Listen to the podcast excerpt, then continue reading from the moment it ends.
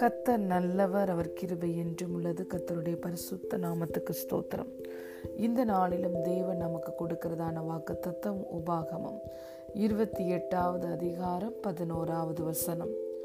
உனக்கு கொடுப்பேன் என்று கர்த்தர் உன் பிதாக்களுக்கு ஆணையிட்ட தேசத்தில் கர்த்தர் உன் கற்பத்தின் கனியிலும் உன் மிருக ஜீவன்களின் பலனிலும் உன் நிலத்தின் கனியிலும் உனக்கு பரிபூரண நன்மை உண்டாக கட்டளையிடுவார். ஆமேன். And the Lord shall make thee plenteous in goods, in the fruit of thy body, and in the fruit of thy cattle, and in the fruit of thy ground, in the land which the Lord sware unto thy fathers to give thee. Amen. Hallelujah. பிரியமான தேவனுடைய பிள்ளைகளே, இந்த ஆசிர்வாதம் நம் தேவனுடைய மனதை காட்டுகிறது.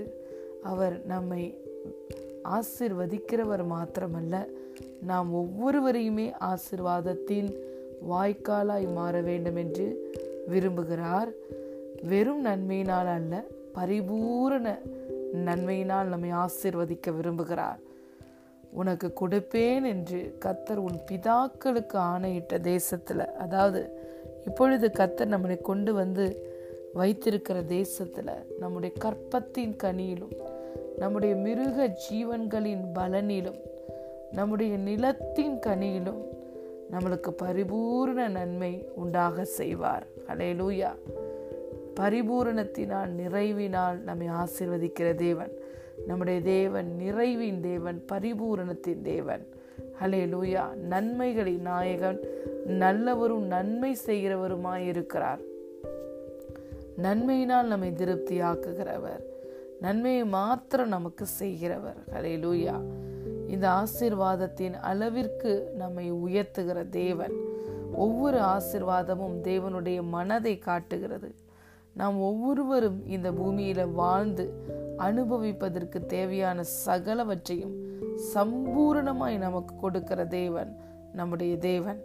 அன்று ஆபிரகாமை பார்த்து சொன்னார், ஆபிரகாமே, நான் உன்னை ஆசீர்வதிப்பேன், உன்னை பெரிய ஜாதியாக்குவேன், உன் பெயரை பெருமைப்படுத்துவேன், நீ ஆசீர்வாதமாய் இருப்பாய், உனக்குள் சகல ஜாதிகளும் ஆசீர்வதிக்கப்படும், உன்னை ஆசீர்வதிக்கிறவர்களை ஆசீர்வதிப்பேன், உன்னை சபிக்கிறவர்களை நான் சபிப்பேன் என்று சொன்னார்.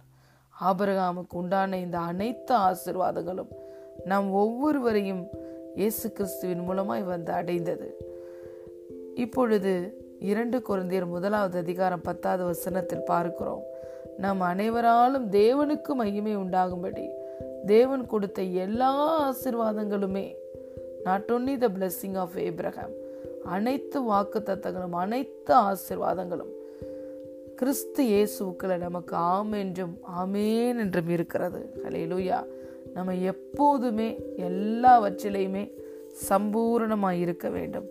அதற்காக சகலவிதமான கிருபைகளை நம்முடைய வாழ்க்கையில் கர்த்தர் பெருக செய்கிறார், நன்மை உண்டாக செய்கிறார், பரிபூரணம் உண்டாக செய்கிறார். வேதம் சொல்கிறது, சிங்க குட்டிகள் தாழ்ச்சி அடைந்து பட்டினியாய் இருக்கும், கர்த்தரை தேடுகிறவர்களுக்கு ஒரு நன்மையும் குறையப்படாது. உண்மையுள்ள மனிதன் பரிபூரண ஆசீர்வாதங்களை பெறுவான். நம்ம உத்தம இருதயத்தோடு கர்த்தரை தேடுகிறோமா, நிச்சயமாய் கர்த்தர் நம்மளை பரிபூரண நன்மையினால் ஆசீர்வதிப்பார். தம்மை பற்றி உத்தம இருதயத்தோடு இருக்கிறவர்களுக்கு தமது வல்லமையை விளங்க பண்ணும்படி அவருடைய கண்கள் பூமியெங்கும் உலாவிக் கொண்டிருக்கிறது. ஹல்லேலூயா. அவரை தேடுகிற பிள்ளைகளுக்கு அவர் பரிபூர்ண நன்மையை தருகிறார். கற்பத்தோட கனியில, நிலத்தோடைய கனியில, மிருக ஜீவன்களின் பலன்கள்ல அவர் எல்லாவற்றிலும் பரிபூரணத்தை நமக்கு கட்டளையிட விரும்புகிறார். நாம் ஒன்றிலும் குறைவுபட்டிருக்க வேண்டும் என்று தேவன் விரும்புகிறதே கிடையாது. ஹல்லேலூயா.